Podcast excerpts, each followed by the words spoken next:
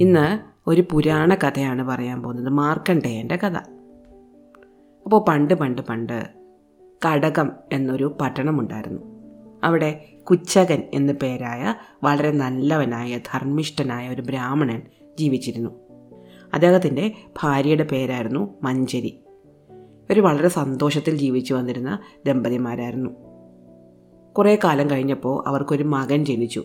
വളരെ സുന്ദരനായ മിടുക്കനായ ഒരു മകൻ. അവന് അവർ കൗശികൻ എന്ന് പേരിട്ടു. കൗശികൻ ചെറുപ്പത്തിലെ സമർത്ഥനായിരുന്നു. ശാസ്ത്രങ്ങളെല്ലാം പഠിച്ചു. വേദങ്ങൾ മുഴുവൻ പഠിച്ചു. അതിനുശേഷം അവൻ തപസ് ചെയ്യണം എന്ന് മാതാപിതാക്കളോട് ആവശ്യപ്പെട്ടു. എന്നിട്ട് അവൻ തപസ് ചെയ്യാൻ കാട്ടിലേക്ക് പോയി. അവൻ പരമശിവനെയാണ് തപസ് ചെയ്തത്. പരമശിവന്റെ പ്രീതി സമ്പാദിക്കാൻ വേണ്ടിയിട്ട് അവൻ ഏകാഗ്രമായി തപസ് ചെയ്യാൻ തുടങ്ങി. അതികഠിനമായ തപസ്സായിരുന്നു. വിശപ്പും ദാഹവും അറിയാതെ മഞ്ഞും വെയിലും മഴയും അറിയാതെ അവൻ അങ്ങനെ നിന്ന് തപസ് ചെയ്തു. അനങ്ങാതെ. പോകെ പോകെ അവനിങ്ങനെ അനങ്ങാതെ നിൽക്കുന്നത് കൊണ്ട് അവനൊരു മരമാണ് അല്ലെങ്കിൽ ഒരു ചെടിയാണ് എന്ന് കാട്ടുമൃഗങ്ങളൊക്കെ വിചാരിക്കാൻ തുടങ്ങി. അനക്കമില്ലാതെ കുറേ കാലമായിട്ട് നിൽക്കുകയല്ലേ? അതുകൊണ്ട് അതുവഴി പോകുന്ന മൃഗങ്ങളൊക്കെ ദേഹം ചൊറിയുമ്പോൾ അവന്റെ ദേഹത്ത് ദേഹം ഉരസി പോകാൻ തുടങ്ങി. അങ്ങനെ മൃഗങ്ങളിങ്ങനെ ദേഹം ഉരച്ചുരച്ച് അവന്റെ ദേഹമൊക്കെ പൊട്ടി. മുറിഞ്ഞ് ചോര വന്നു. അവിടം പഴുത്തു. വലിയ വ്രണമായി. പരമശിവൻ ഇതെല്ലാം കണ്ടിരിക്കുന്നുണ്ടായിരുന്നു. തന്റെ പരമഭക്തനായ കൗശികന്റെ ദേഹം ഇങ്ങനെ പൊട്ടി മുറിഞ്ഞിരിക്കുന്നത് കണ്ടിട്ട് അദ്ദേഹത്തിന് വലിയ വിഷമം തോന്നി. അദ്ദേഹം നേരെ മഹാവിഷ്ണുവിന്റെ അടുത്തേക്ക് ചെന്നു. എന്നിട്ട് പറഞ്ഞു ഭഗവാനെ എന്റെ പരമഭക്തനായ കൗശികൻ കാട്ടിൽ കുറേ കാലമായി തപസ് ചെയ്യുന്നു. മൃഗങ്ങൾ അവന്റെ ദേഹം മരമാണെന്നോർത്ത് ചൊറിച്ചിൽ മാറ്റാൻ വേണ്ടി ഉരച്ചിട്ട് ദേഹം മുഴുവൻ മുറിഞ്ഞ് പുണ്ണായി. എന്റെ കൈ കണ്ടോ പരിപരുത്തതാണ്. എന്റെ കൈ കൊണ്ട് തലോടിയാൽ അവന്റെ വേദന കൂടുകയുള്ളൂ.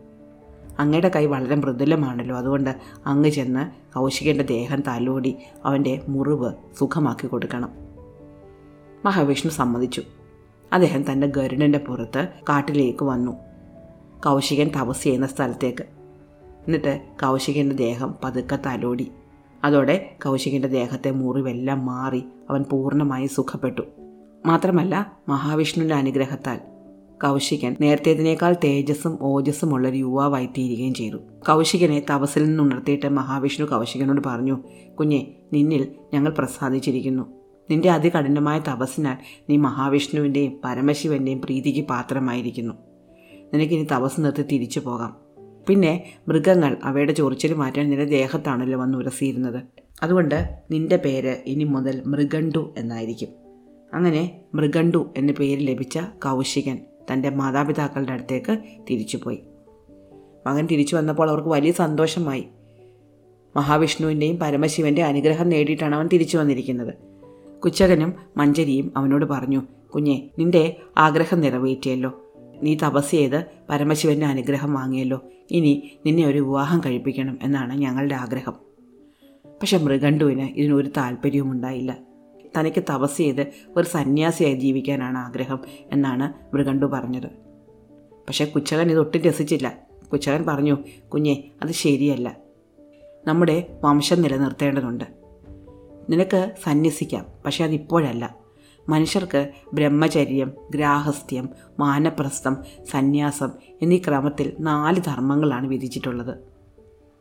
ബ്രഹ്മചര്യമാണ് ചെറുപ്പകാലം. ആ സമയത്ത് സ്ത്രീകളെ നോക്കരുത് എന്നാണ് പറയാറുള്ളത്. അന്യ സ്ത്രീകൾ അടുത്ത് വരികയാണെങ്കിൽ അത് സ്വന്തം അമ്മയാണെങ്കിൽ പോലും കാലിൽ മാത്രമേ നോക്കാവൂ എന്നാണ് പണ്ടൊക്കെ പറഞ്ഞിരുന്നത്. ആ കാലമൊക്കെ പോയി. നിന്റെ ബ്രഹ്മചര്യകാലം കഴിഞ്ഞു. ഇനി അടുത്തത് ഗ്രാഹസ്ഥ്യമാണ്.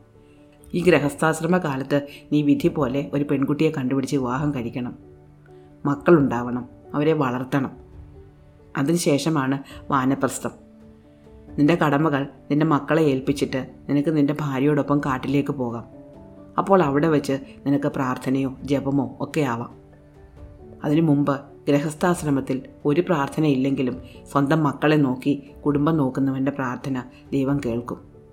വാനപ്രസ്ഥവം കഴിഞ്ഞാണ് സന്യാസം. ആ സമയത്ത് വിശക്കുമ്പോൾ ഭിക്ഷ അയച്ച് കിട്ടുന്ന ഭക്ഷണം എന്തായാലും അത് കഴിച്ച് തൃപ്തിപ്പെട്ടു കൊള്ളണം. ഭഗവാനെ മാത്രം മനസ്സിൽ കണ്ട് യോഗവും ധ്യാനവും അനുഷ്ഠിച്ച് മുക്തി നേടണം. ഇങ്ങനെയാണ് ഒരു മനുഷ്യൻ ജീവിക്കേണ്ടത്. അതുകൊണ്ട് നീ വിവാഹം കഴിച്ചേ മതിയാവുകയുള്ളൂ. പിതാവിന്റെ നിർബന്ധം കുറേ അധികമായപ്പോൾ മൃഗണ്ഠൻ വിവാഹം കഴിക്കാമെന്ന് സമ്മതിച്ചു. പക്ഷേ അദ്ദേഹം തന്റെ പിതാവിനോട് പറഞ്ഞു അച്ഛാ എനിക്ക് അനുരൂപയായ ഒരു വധുവിനെ അങ്ങ് തന്നെ കണ്ടുപിടിച്ച് തരണം. എനിക്ക് അതിനുള്ള കഴിവില്ല. കുച്ചകൻ സമ്മതിച്ചു. അദ്ദേഹം തന്റെ മകന് ഒരു വധുവിനെ അന്വേഷിച്ച് യാത്ര പുറപ്പെട്ടു. ഒരുപാട് ദിക്കുകളിൽ യാത്ര ചെയ്ത് അദ്ദേഹം അനാമയം എന്നൊരു കാട്ടിലെത്തി. അവിടെ തപസ് ചെയ്തുകൊണ്ടിരുന്ന ഉസത്യൻ എന്ന് പറയുന്ന ഒരു മഹർഷിയുടെയും മംഗളാദേവിയുടെയും മകളായ വൃന്ദ എന്ന പെൺകുട്ടിയെ അദ്ദേഹം കണ്ടുമുട്ടി. അവൾ തന്റെ മകന് അനുരൂപയായ വധുവായിരിക്കും എന്ന് കുച്ചകന് തോന്നി. അദ്ദേഹം ആ പെൺകുട്ടിക്ക് വേണ്ടി വിവാഹം ആലോചിച്ചു. അവളുടെ മാതാപിതാക്കൾ അത് സമ്മതിക്കുകയും ചെയ്തു. അങ്ങനെ മൃഗണ്ഠനും വൃന്ദയും തമ്മിലുള്ള വിവാഹം നടന്നു. മൃഗണ്ഠന് അനുരൂപയായ വധു തന്നെയായിരുന്നു വൃന്ദ. ഭക്തയായിരുന്നു. ഉത്തമയായ സ്ത്രീയായിരുന്നു. എന്നാൽ കുറേ കാലം കഴിഞ്ഞിട്ടും അവർക്ക് മക്കളുണ്ടായില്ല. അവർ വളരെയധികം ദുഃഖിച്ചു. വംശം നിലനിർത്താൻ വേണ്ടി സന്താനോൽപാദനത്തിന് വേണ്ടിയിട്ടാണ് അച്ഛന്റെ നിർബന്ധത്താൽ മൃഗണ്ഡൻ വിവാഹം കഴിച്ചത്. പക്ഷേ മക്കളുണ്ടാകുന്നില്ല അദ്ദേഹം വിചാരിച്ചു താൻ പരമശിവന്റെ ഭക്തനാണല്ലോ. പരമശിവൻ തന്നിൽ പ്രീതനാണ്. അതുകൊണ്ട് താൻ ചെന്ന് ചോദിച്ചാൽ പരമശിവൻ തനിക്കൊരു സന്താനത്തിന് തരാതിരിക്കുകയില്ല അദ്ദേഹം ഭാര്യയോട് ചേർന്ന് തപസ് ചെയ്തു. അദ്ദേഹത്തിന്റെ തപസ്സിലും പ്രാർത്ഥനയിലും പരമശിവൻ പ്രസന്നനാകുകയും മുന്നിൽ പ്രത്യക്ഷപ്പെടുകയും ചെയ്തു. എന്നിട്ട് ചോദിച്ചു നിനക്ക് ഒരു സന്താനത്തിന് വേണമെന്നല്ലേ പറഞ്ഞത്? ശരി ഞാനൊരു സന്താനത്തിന് തരാം. പക്ഷെ നിനക്ക് നല്ല ബുദ്ധിയും ഭക്തിയുമുള്ള അല്പായുസായ പതിനാറ് വയസ്സ് വരെ ജീവിക്കുന്ന ഒരു മകൻ വേണോ? അതോ മന്ദബുദ്ധികളായ ദീർഘായുസുള്ള നൂറ് മക്കൾ വേണോ? എന്ത് വേണമെന്ന് നീ പറയണം. മൃഗണ്ടുവിന് ആലോചിക്കാൻ ഒന്നും ഉണ്ടായിരുന്നില്ല. അദ്ദേഹം പറഞ്ഞു എനിക്ക് അല്പായുസാണെങ്കിലും ബുദ്ധിമാനായ മകൻ മതി. അങ്ങനെ പരമശിവന്റെ അനുഗ്രഹത്താൽ മൃഗണ്ടുവിന്റെ മകനായി പ്രതിഭാശാലിയും മഹാഭക്തനും ജന്മനാ തന്നെ ജ്ഞാനിയുമായ മാർക്കണ്ഡേയൻ ജനിച്ചു. കുട്ടിക്കാലം മുതൽ തന്നെ മാർക്കണ്ഡേയൻ വലിയ ശിവഭക്തനായിരുന്നു. എപ്പോഴും ശിവനാമങ്ങൾ ഉരുവിട്ടുകൊണ്ടിരിക്കും. അവനോട് ശിവഭക്തി മറ്റാർക്കും ഉണ്ടായിരുന്നില്ല. തങ്ങളുടെ മകൻ ബുദ്ധിമാനായി പ്രതിഭാശാലിയായി വളർന്നു വരുന്നത് കണ്ടിട്ട് മൃഗണ്ടുവിനും വൃന്ദയ്ക്കും വളരെയധികം സന്തോഷമുണ്ടായിരുന്നെങ്കിലും അവനെ കാണുമ്പോഴൊക്കെ അവൻ ഉടനെ മരിച്ചു പോകുമല്ലോ പതിനാറ് വയസ്സ് വരെ മാത്രമേ തങ്ങളുടെ കൂടെ ഉള്ളല്ലോ എന്നോർത്ത് അവർ വിഷമിച്ചു. പതിനാറ് വയസ്സുകൊണ്ട് മരിച്ചു പോകുന്ന മാനെ മതി എന്ന് പറഞ്ഞിരുന്നെങ്കിലും മാനെ കയ്യിൽ കിട്ടിയതോടെ അവനെ വിട്ടുപിരിയാൻ അവർക്ക് വളരെയധികം വിഷമമായി. തന്റെ മാതാപിതാക്കളുടെ ദുഃഖം മാർക്കണ്ഡേയൻ കാണുന്നുണ്ടായിരുന്നു. മാർക്കണ്ഡേയൻ അവരോട് ചോദിച്ചു നിങ്ങൾ എന്തിനാണ് ഇങ്ങനെ വിഷമിക്കുന്നത്? ശിവഭഗവാനോട് പറഞ്ഞാൽ പ്രാർത്ഥിച്ചാൽ നടക്കാത്തതായിട്ട് ലോകത്ത് എന്താണുള്ളത്? ഞാൻ അദ്ദേഹത്തിന്റെ ഭക്തനല്ലേ? ഒരു ഭക്തൻ പറഞ്ഞാൽ അദ്ദേഹം കേൾക്കാതിരിക്കുമോ? എന്റെ മാതാപിതാക്കളോടുകൂടി എനിക്ക് വളരെയധികം കാലം ജീവിച്ചിരിക്കണം എന്ന് ഞാൻ ശിവഭഗവാനോട് ആവശ്യപ്പെടാൻ പോവുകയാണ്. അങ്ങനെ മാർക്കണ്ഡേയൻ തപസ് തുടങ്ങി. ഒരു നദീതീരത്ത് ശിവലിംഗത്തിനടുത്തിരുന്നു കൊണ്ടാണ് പ്രാർത്ഥന. ഇടതടവില്ലാതെ പഞ്ചാക്ഷരി മന്ത്രം ഉരുവിട്ടുകൊണ്ടേയിരുന്നു അവൻ. അങ്ങനെ മാർക്കണ്ഡേയന് പതിനാറ് വയസ്സായി. മരിക്കാനുള്ള സമയമായി. ഭൂമിയിലെ ഓരോ ജീവജാലത്തിനും മരിക്കാനുള്ള സമയമുണ്ട്. ആ സമയം കണക്ക് കൂട്ടുന്ന ആളാണ് ചിത്രഗുപ്തൻ. ചിത്രഗുപ്തൻ മാർക്കണ്ഡേയന്റെ അടുത്തേക്ക് യമകിങ്കരന്മാരെ അയച്ചു. ചെന്ന് മാർക്കണ്ഡേയന്റെ ജീവനെ കൂട്ടിക്കൊണ്ടുവരാൻ എന്നാൽ യമകിങ്കരന്മാർക്ക് മാർക്കണ്ഡേയന്റെ അടുത്തു പോലും എത്താൻ പറ്റിയില്ല. അദ്ദേഹത്തിന്റെ ഉഗ്രമായ തേജസ് കാരണം അവർക്ക് അദ്ദേഹത്തിനെ സമീപിക്കാനായില്ല. പൊള്ളലേറ്റുപോയ അവർ ഓടി ചിത്രഗുപ്തന്റെ അടുത്തിരുന്നു തന്റെ കണക്ക് തെറ്റുന്നത് ചിത്രഗുപ്തനെ സഹിക്കാൻ പറ്റില്ല. ഒരാൾ മരിക്കാനുള്ള സമയത്ത് കൃത്യമായി അദ്ദേഹം മരിച്ചിരിക്കണം. അതുകൊണ്ട് ചിത്രഗുപ്തൻ തന്നെ നേരിട്ട് മാർക്കണ്ഡേയനെ കൊണ്ടുപോകാനെത്തി.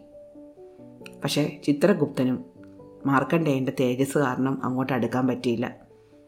തോറ്റ് ചിത്രഗുപ്തൻ പിന്മാറി യമരാജന്റെ അടുത്ത് തന്നെ ചെന്ന് പറഞ്ഞു. മരണത്തിന്റെ ദേവനാണ് യമരാജൻ. ലോകത്തിലെ മരണങ്ങളുടെ മുഴുവൻ കാര്യങ്ങൾ നോക്കുന്നത് യമരാജനാണ് ധർമ്മരാജൻ. അദ്ദേഹം മാർക്കണ്ഡേയനെ കൊണ്ടുപോകാനായി എത്തി. വലിയൊരു കയറും കൊണ്ടാണ് യമരാജാവ് മാർക്കണ്ഡേയന്റെ അടുത്തേക്ക് എത്തിയത്. എന്നിട്ട് പറഞ്ഞു മാർക്കണ്ഡേയ അങ്ങ് എന്റെ കൂടെ വരണം. അങ്ങയുടെ കാലം കഴിഞ്ഞിരിക്കുന്നു. ഭൂമിയിൽ ഇനി ജീവിക്കാൻ അങ്ങയ്ക്ക് അനുവാദമില്ല. ഞാൻ ഈ കയറുകൊണ്ട് കെട്ടി അങ്ങയുടെ ജീവനെ കൊണ്ടുപോകാൻ പോവുകയാണ്. മാർക്കണ്ഡേയൻ ചിരിച്ചുകൊണ്ട് പറഞ്ഞു യമധർമ്മരാജ അങ്ങയ്ക്ക് എന്നെ കൊണ്ടുപോകാൻ പറ്റുകയില്ല.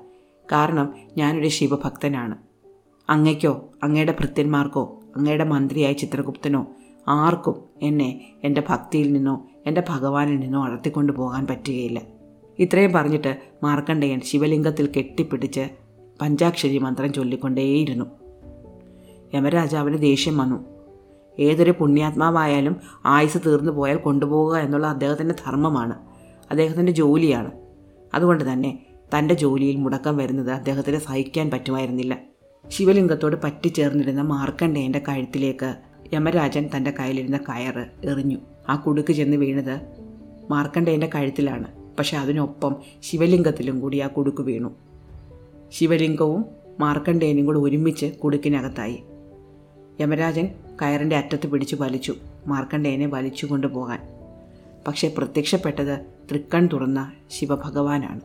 തന്റെ അനുവാദമില്ലാതെ തന്റെ ഭക്തനെ കൊണ്ടുപോകാനെത്തിയ യമധർമ്മരാജനെ ശിവഭഗവാൻ തന്റെ തൃക്കൺ കൊണ്ടൊന്ന് നോക്കി ദഹിപ്പിച്ചു കളഞ്ഞു. ഇത് കണ്ട ദേവേന്ദ്രനും മറ്റു ദേവന്മാരും ഓടിയെത്തി. യമധർമ്മരാജൻ ഇല്ലാതാവുക എന്ന് പറഞ്ഞാൽ ഭൂമിയിൽ മരണമില്ലാതാകുക എന്നാണ് അർത്ഥം.